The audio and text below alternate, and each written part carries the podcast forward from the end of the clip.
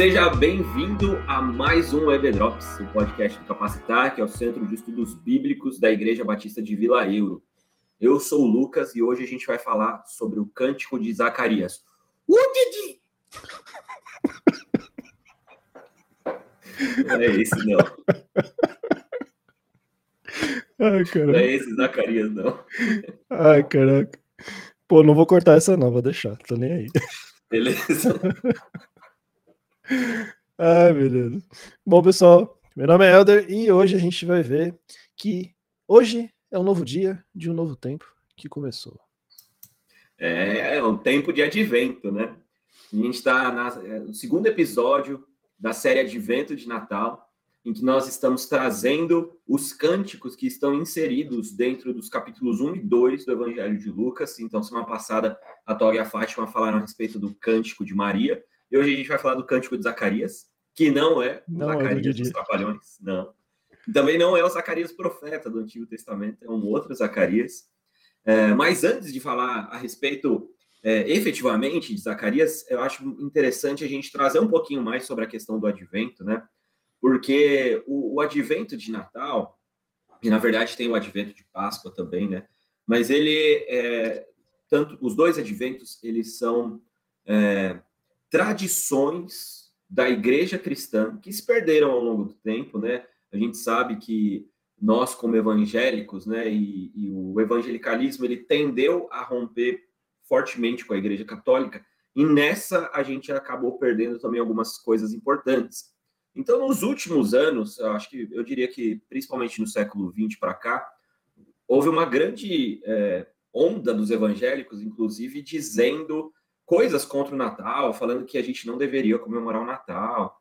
A gente viu isso em alguns momentos, né, Helder? Assim, Sim. graças a Deus a nossa igreja ela nunca entrou nessa onda, a gente sempre teve decoração de Natal, cantata, toda coisa e tal, mas existiu uma onda muito forte dizendo que ah, Natal é só comercial, é uma festa virou uma festa comercial, tem origem numa, numa festa pagã e coisas assim eram é, é, combustíveis para dizerem que a gente não deveria comemorar o Natal. E ou, há alguns anos para cá, eu diria que de 2013, 2014 para cá, existe um resgate da igreja evangélica dessas tradições, que são tradições bem antigas mesmo da igreja cristã, né, com origem na igreja católica, falando a respeito de preparar o coração para a Páscoa e, aqui no caso, preparar o nosso coração para o Natal. Né?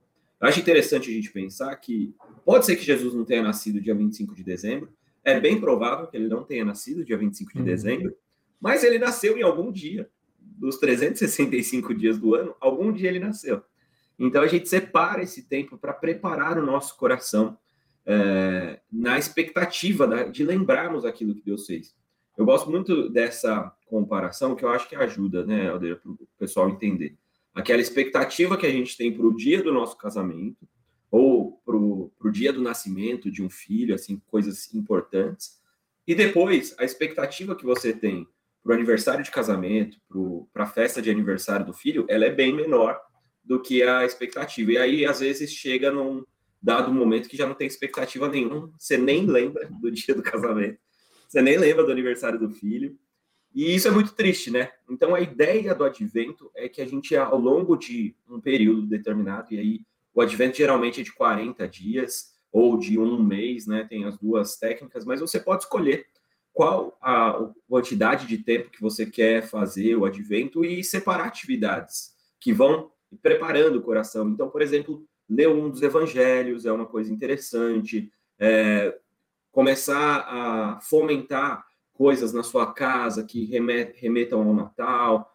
Então, a parte de decoração, você pode não fazer neve, né? Aquela coisa norte-americana, mas Principalmente se for neve de verdade, né? Talvez vai dar um trabalho fazer, né?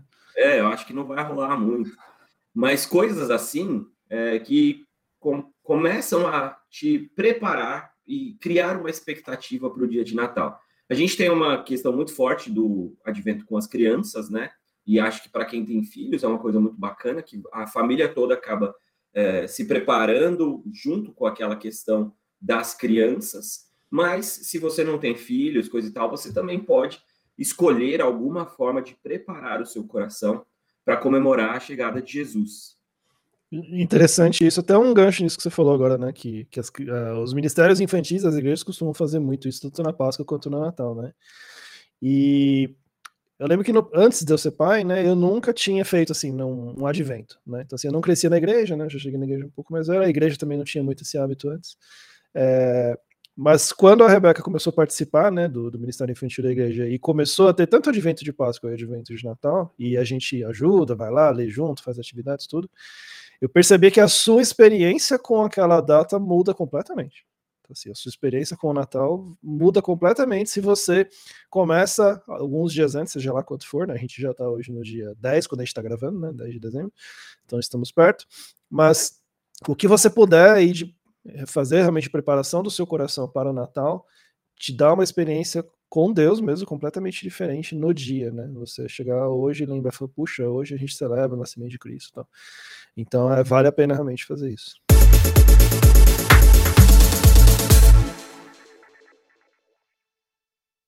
E a gente foge da correria, né? A gente foge dessa data consumista e realmente a gente ressignifica, ou não ressignifica, né? Mas traz o verdadeiro significado, que a gente sempre fala, ah, o verdadeiro significado do Natal. A gente internaliza isso, né? com essas práticas. Então, fica aqui o nosso apelo e o nosso convite a você, nosso ouvinte, participe, faça o advento. Você pode escolher uma semana antes, agora a gente está a duas semanas do Natal, quando a gente grava hoje, como o Helder disse. Escolha um tempo e, e você pode procurar na internet atividades do advento para fazer. Eu tenho certeza que, como o Helder disse, vai ser transformador e vai mudar essa sua experiência do Natal. Então, a nossa forma de nos prepararmos para o advento aqui no EB foi através dos quatro cânticos de Lucas 1 e 2, né? Então a gente tem quatro momentos de cantoria, de alegria, de manifestações divinas. São dois capítulos muito interessantes. Convido você a, a ler esses dois capítulos que antecedem a chegada do Salvador. É, e hoje a gente vai para o segundo cântico, que não é um cântico tão conhecido. Eu acredito que o cântico de Maria e o cântico dos anjos são os mais conhecidos, né? E aí a gente tem dois cânticos aí, e um deles é o de Zacarias, que não é tão conhecido. Então, vamos relembrar quem que era o Zacarias, né? Zacarias, ele era um sacerdote que atuava no templo, no tempo ali, né, da, antecedendo a chegada de Jesus, então no começo ali, é, do, se aproximando do começo do primeiro século, e Zacarias era um dos responsáveis pela adoração, pelo sacrifício, pela é, remissão, digamos assim, dos pecados do, dos, dos judeus né, no templo. E ele tinha uma situação muito particular na vida dele, né? Que nem ele, ele e a sua esposa não podiam ter filhos, ela era estéril, e isso, se já é uma situação bastante difícil hoje em dia, imagina isso para uma mentalidade judaica do primeiro século, e a gente vê isso ao longo da Bíblia, em vários momentos, essa situação acontecendo, e o quanto isso era pesado para a mulher, né? E era a mesma situação ali de Ana, a esposa de Zacarias.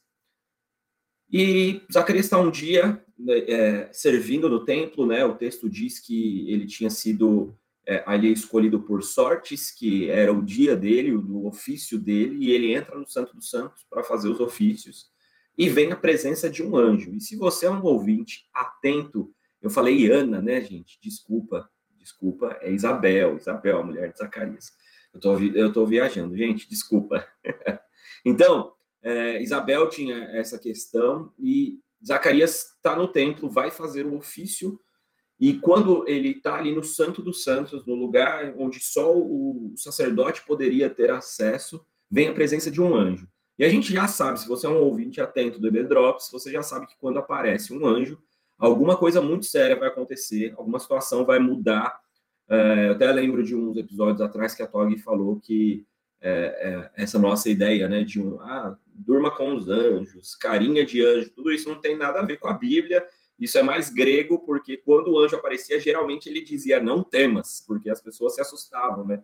É o que a gente viu, inclusive, no Magnificat, né? No Cântico de Maria. E o anjo geralmente não tem aparência fofinha na Bíblia, né? Exato. É um negócio é. poderoso, tipo. É assustador. É, não é nada, nada infantil. Um monte de asa, é. É, um lá matou 150 mil pessoas. Que, tipo... De uma vez só. e o interessante é que Zacarias, que era o, o, responsável religioso, um dos grandes responsáveis por toda a religião de Israel naquele momento, a gente percebe um coração muito endurecido quando a gente lê. Isso está lá em, em, Lucas 1, né, gente?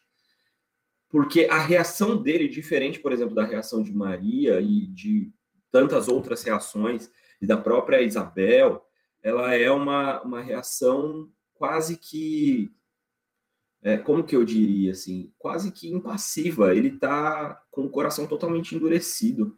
E aí o anjo traz a revelação para ele: você vai ser pai do seu filho, ele vai chamar João e ele vai ser grande entre os homens e ele vai ter um papel fundamental na história do, do cristianismo, porque ele vai ser o responsável por anunciar a vinda do Messias. O Messias tão esperado, é, por toda a religião, por toda a nação de Israel. Ele está ouvindo diretamente de um anjo que vai vir, que está chegando o momento que o filho dele vai fazer parte desse processo.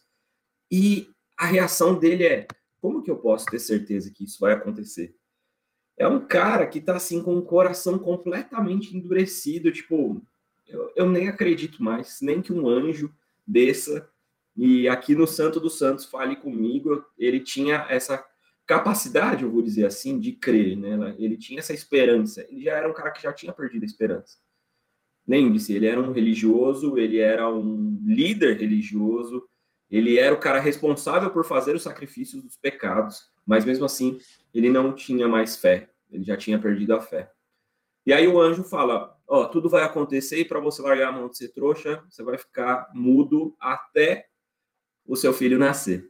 E aí a gente tem durante nove meses esse período para o coração dele ir se transformando um coração de pedra e se tornando de novo um coração de carne que ouve o Espírito Santo, que ouve a voz de Deus, que entende. E aí, quando os lábios dele são abertos novamente, a gente tem um lindo cântico de louvor e adoração. Conta mais para a gente, Helder.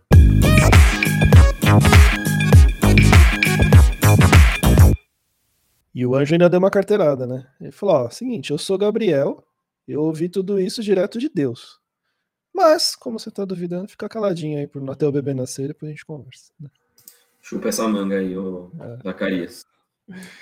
Então, gente, aí é até interessante porque quando João Batista nasce, é, começa uma, uma conversa ali entre os presentes, né, entre as pessoas que estão ali visitando né, o bebê e tal, sobre qual seria. Devia ser muita gente, né? Devia ser mó galera, porque imagina, ele era sacerdote, ele era um cara importante, eles esperaram durante muitos anos, eles eram velhos, tinham uma expectativa da família, dos vizinhos, né? Maria vai visitar, provavelmente Maria estava por ali também. Então, acho que devia ser bastante gente. Sim, inclusive o texto diz que a vizinhança se agitou com o nascimento, né? Então, assim, né, a comunidade realmente estava envolvida ali no negócio. E o mais curioso ainda é que começa uma discussão sobre qual seria o nome da criança. Tipo assim, o pai e a mãe, né, nada a ver com isso. Vamos nós aqui escolher o nome do bebê. E aí eles falam, não, acho que tem que ser Zacarias, né? Alguém fala, ah, tem que ser Zacarias igual o pai, né? E aí é, Isabel fala assim, não, não, vai ser João. Vai ser João tal. E aí diz que os presentes, tipo, viram pro Zacarias falar, e aí, né, meu? Não é melhor ser Zacarias tal? E aí ele tá sem falar ainda, né? Aí o texto diz que ele pega uma plaquinha e escreve que o nome do bebê ser João, mostra para as pessoas. E aí diz que nesse momento ele começa a falar de novo. Né? No momento que. É, bom, enfim, podemos interpretar de diversas formas o porquê foi naquele exato momento. Mas fato que ali ele começa a falar de novo. E aí ele está muito alegre. Né? É, provavelmente esse coração de pedra que ele tinha, que muitos de nós né, também passamos por isso, né? a gente não pode olhar para Zacarias e falar assim: olha que cara né, que estava lá e estava envolvido. Meu, a gente se envolve muito na igreja, a gente trabalha na igreja e muitas vezes estamos incrédulos como, como Zacarias estava. E aí vem o cântico dele.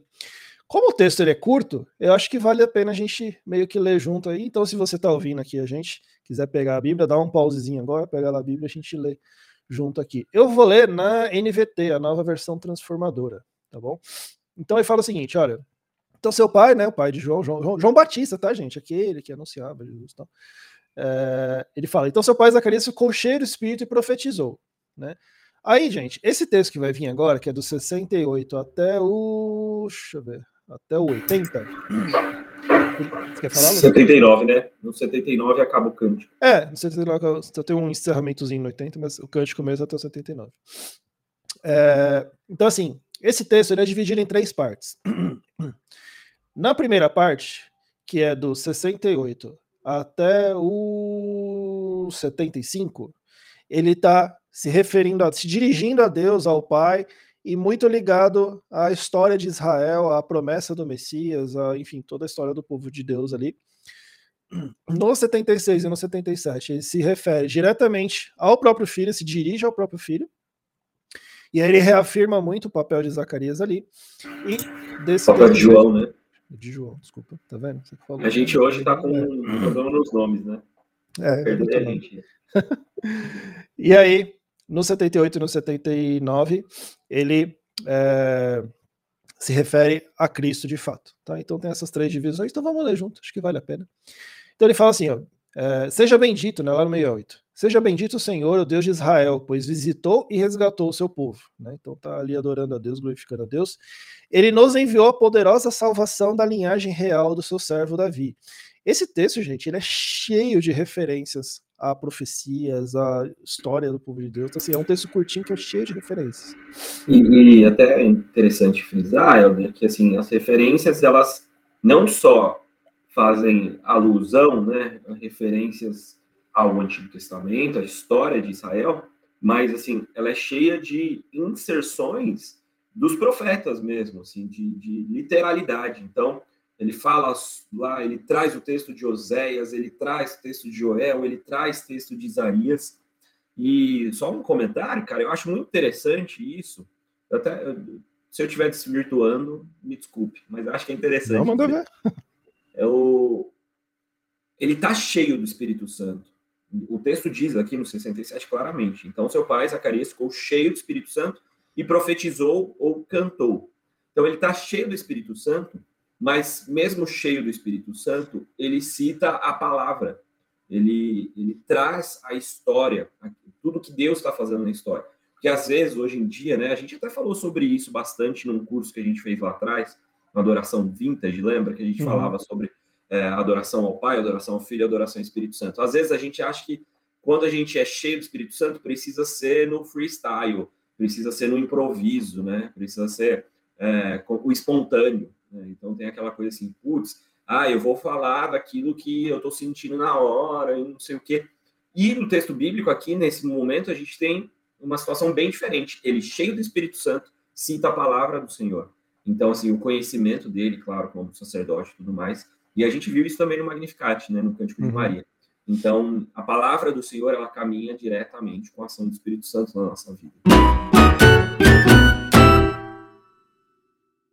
E é interessante que, é, assim, daria para a gente falar horas sobre esse texto em termos de, de referências, porque palavras que Zacarias usam, que para a gente, ah, ele está falando tal coisa, não, para um judeu ouvindo aquilo, é uma referência fortíssima à cultura e à história e às promessas de Deus, às profecias dos profetas, óbvio, do Antigo Testamento. Então, assim, esse texto aqui é muito rico, realmente. E, vamos lá, né? Ele era o sacerdote, então, assim, ele realmente tinha, apesar dele estar com o coração duro antes, ele era alguém que tinha acesso ao Santo dos Santos. Então, assim, era alguém muito versado ali na, na, na Torá e tudo, né, na cultura também. E aí ele continua, né?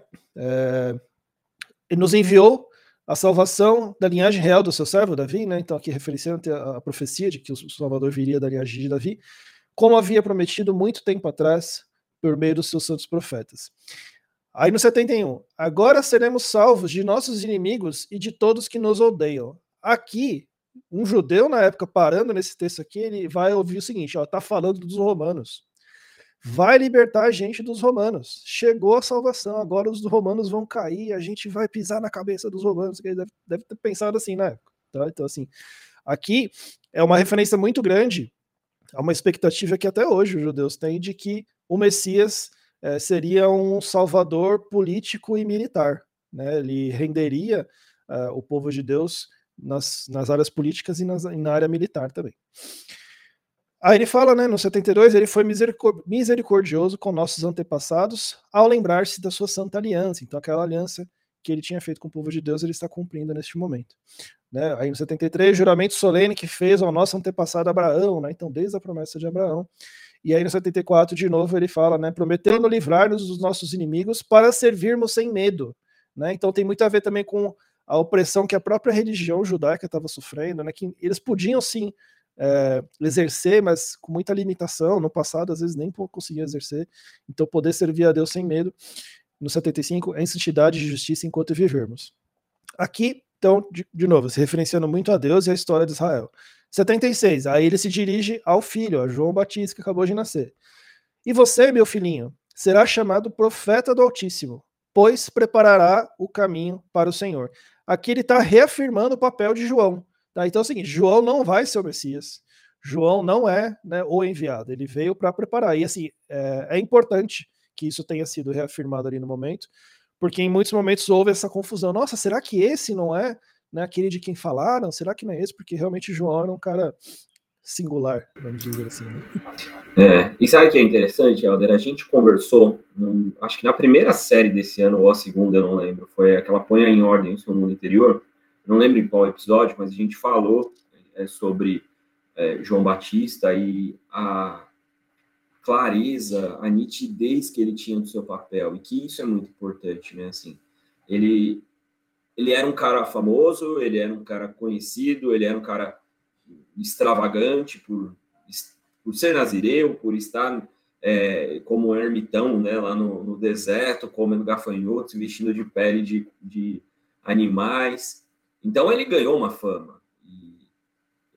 Ele não deixa que isso suba ao seu coração. E a gente vê isso desde aqui, né, do, do cântico de Zacarias, já essa profecia.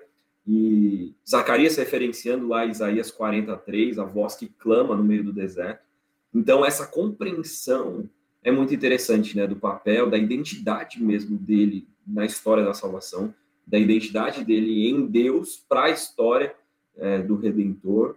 E é muito interessante isso, porque às vezes a gente acaba se perdendo, né, nesse meio do caminho, assim, putz, é, eu sei que eu sou filho de Deus, mas são tantas identidades e tantas possibilidades que são colocadas, ah, como profissional, como isso, como aquilo, enfim. E às vezes a gente se perde, né? E João teve sempre muito claro, mesmo com várias possibilidades de se perder, ele não se perde e vai até o final e reafirma, né? Ele é um cara, assim, da Bíblia, é muito interessante que ele é um daqueles que, que não vacila em momento nenhum, dos poucos que não vacilam, né? A gente tem ele, a gente tem Daniel, que eu me lembro agora. Só lá no finzinho da vida que ele pergunta para Jesus, mas é você mesmo? É, ele ainda dá aquelas. Você tem certeza que é você mesmo, né? Porque ele, ele mesmo, né? Não tinha é, to, toda essa revelação de como Cristo viria de uma forma tão surpreendente, né? Mas é um personagem para a gente se inspirar bastante. Sim, e uma curiosidade, né? Até a gente comentou isso em um dos episódios da série de Atos. É, João Batista seria o próximo sumo sacerdote. Né? Então, quando tá lá, que tem a igreja de, de Jerusalém, e eu esqueci qual que era o outro, uh, outra sinagoga. Ele, ele deveria ser, né? É, então deveria ser. Um, Enfim, né, se, se, as coisas não tivessem ocorrido como ocorreram, ele seria o próximo é, sumo sacerdote, né? Até pela linhagem dele. Então, beleza. Aí no 76, né? Então, eh, Zacarias foi lá, se referiu, então reafirmou esse, esse, esse papel né, de, de João Batista. E aí fala no 77: dirá ao seu povo como encontrar salvação por meio do perdão dos seus pecados.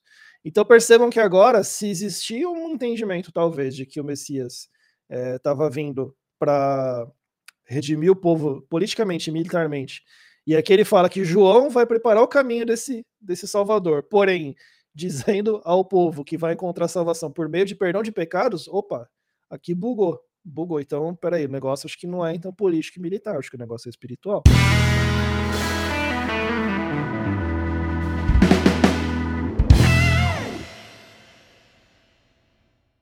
E um, um comentário rápido, prometo. Pode Interessante falar. é que então, eu fiquei incomodado quando fico entrando. Não, é que esse texto que é bate bola. É, o, a ideia de perdoar pecados, a ideia de se arrepender dos seus pecados era para o judaísmo uma coisa que era essencialmente, estritamente e restritamente ao templo. E João, quando ele entende o seu chamado e tudo mais, ele vai para o deserto, indicando, gente, esse templo está corrompido, ele, ele já dizia, a estrutura toda da religião está corrompida. E ele batiza para o batismo de arrependimento. Né? E é muito interessante porque essa ação de João não era algo comum. Isso é uma coisa que é importante as pessoas saberem, né? O que João estava fazendo não é que todo mundo fazia, não é? Essa era tipo era uma coisa contracultural mesmo, assim. A gente precisa se batizar de novo, a gente precisa. Tanto é que você vê na história do judaísmo não tinha o batismo. Ele aparece com João Batista, tinha ali a, a consagração do templo. Ele está falando, aquela consagração não está servindo mais porque a religião está corrompida. Então é necessário que a gente se converta do nosso pecado, que a gente se converta do nosso mau caminho e que a gente volte para Deus. Então é bem interessante assim, você lê o, o, texto, a profecia, o cântico de Zacarias, ainda com um bebê de oito dias no colo, e o que, que esse bebê faz 30 anos depois, e a gente vê a história de Deus cumprindo na história deles, né? Sim, porque nesse ponto aqui, histórico até, é, a questão de perdão de pecados ligada ao templo, ela já estava algo puramente ritualístico. Né? Então, assim, o, todo mundo já meio que sabia o que fazer. Ah, tá, vou ter que levar o animal lá, aí o sacerdote. O próprio sacerdote, que já estava puramente ritualístico, né? Como o Lucas falou, apareceu um anjo no Santo dos Santos. Ele falou, mas será que é mesmo isso? Então, então assim, o, essa, essa, esse ritual, ritualismo, ritualismo mesmo, já estava muito uh, entremeado ali, né? Naquele Mecânico mesmo, né? Mecânico, é. Virou religião, né? Só religião, né? Não é que a religião é algo ruim, mas virou apenas religiosidade. É, e aí, no 78, ele explode né, em, em, adoração realmente. Então ele vai aí muito mais se referindo já a Jesus. Então ele fala: graças à eterna e graças à eterna misericórdia do nosso Deus, a luz da manhã vinda do céu está prestes a raiar sobre nós. Então ele é, dá realmente uma ideia forte de que eles estão em escuridão, eles estão em pecado realmente, né? Eles estão ali no momento, a, a, o texto diz que Jesus vem na plenitude dos tempos. Né? O que, que é a plenitude dos tempos?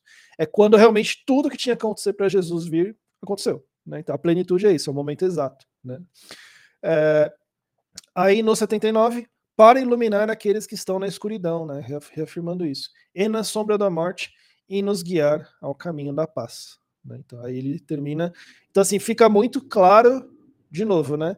É, sim, Deus tinha prometido enviar o Salvador que liberaria o, que libertaria o povo de Deus. O anúncio, o, o, o preparo né, do caminho desse Salvador é através de João, e esse, é, esse papel é reafirmado aqui. E esse Salvador, não, ele não vai libertar é, militarmente nem politicamente, ele vai libertar espiritualmente. E aí ele adora Deus com relação a isso.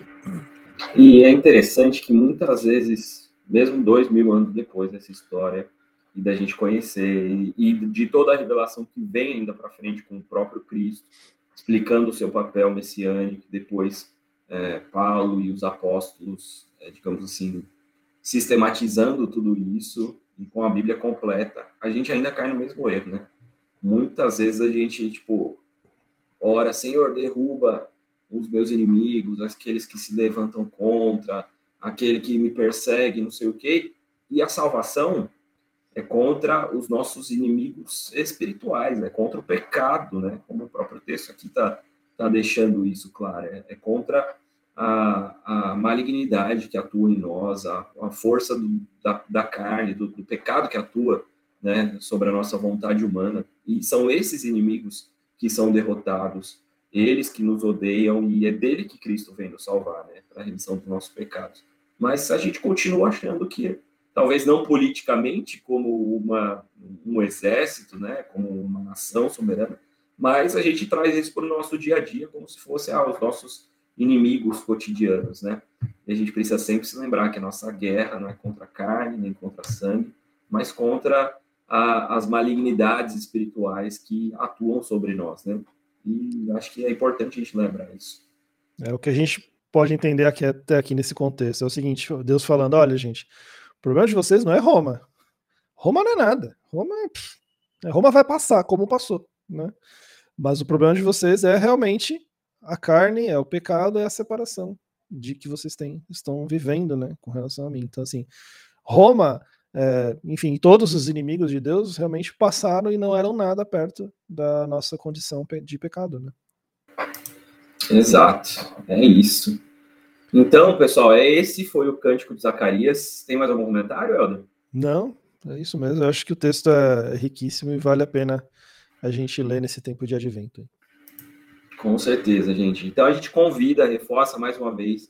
Vocês acompanhem a nossa série, nós teremos ainda mais dois episódios falando sobre o cântico dos anjos e o cântico do bom velhinho, lá como que é? Eu esqueci o nome. Hoje eu tô Simeão, Simeão. O ah, um comentário, velhinho. sim. É, esses cânticos, eles têm os, aqueles. Eh, talvez algumas pessoas vão lembrar porque eles têm umas referências de nome em latim, né?